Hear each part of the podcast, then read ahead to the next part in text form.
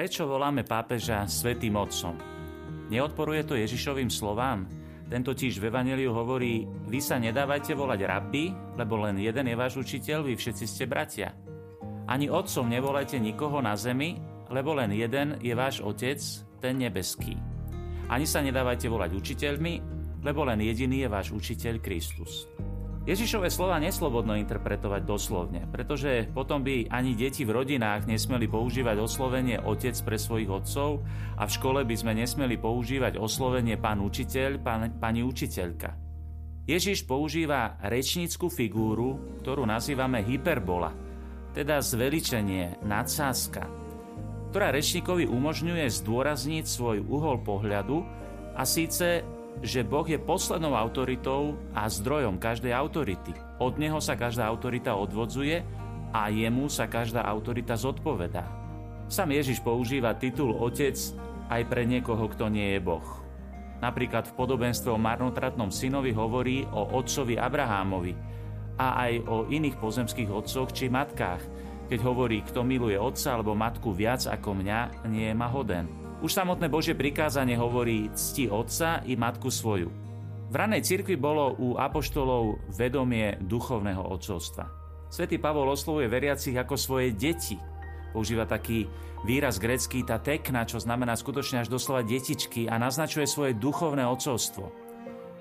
Napríklad píše svätý Pavol, toto nepíšem, aby som vás zahambil, ale aby som vás napomenul ako svoje milované deti. Veď keby ste mali hodzaj 10 tisíc vychovávateľov v Kristovi, otcov nemáte mnoho, lebo v Kristovi Ježišovi ja som vás plodil skrze Evangelium. A neskorší otcovia cirkvi rozvíjajú témy duchovného otcovstva. Otcov púšte nazývali v Egypte Abba, čo znamená doslova ocko. Svetý Pavol vysvetľuje Ježišov uhol pohľadu, ktorý chce zdôrazniť v citovanom evanieliu a píše, že od Boha Otca má meno každé otcovstvo na nebi i na zemi. Prirodzení otcovia, ale aj matky, majú účasť na stvoriteľskej plodnosti Boha Otca podľa Božieho slova plodte sa a množte. Duchovní otcovia, ale aj matky, majú účasť na plodnosti vykúpenia podľa Ježišovho slova, ak sa niekto nenarodí z hora, nemôže uzrieť Božie kráľovstvo.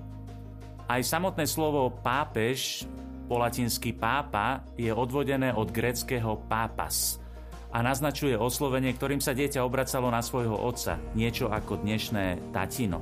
Aj v Egypte takto označovali aleksandrijského biskupa a dodnes v kopskej pravoslavnej cirkvi takto označujú svojho patriarchu, ktorého nazývajú pápež. V katolíckej cirkvi takto označujeme iba rímskeho biskupa. Titul otec, po latinsky páter, používajú veriaci aj na oslovenie kňazov.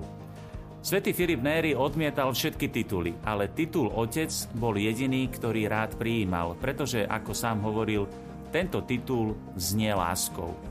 Svetý Ignác Antiochický na začiatku 2. storočia píše do Ríma, že rímska církev predsedá v láske. Cez pápeža sa Kristova láska dostáva do obehu Kristovho tajomného tela.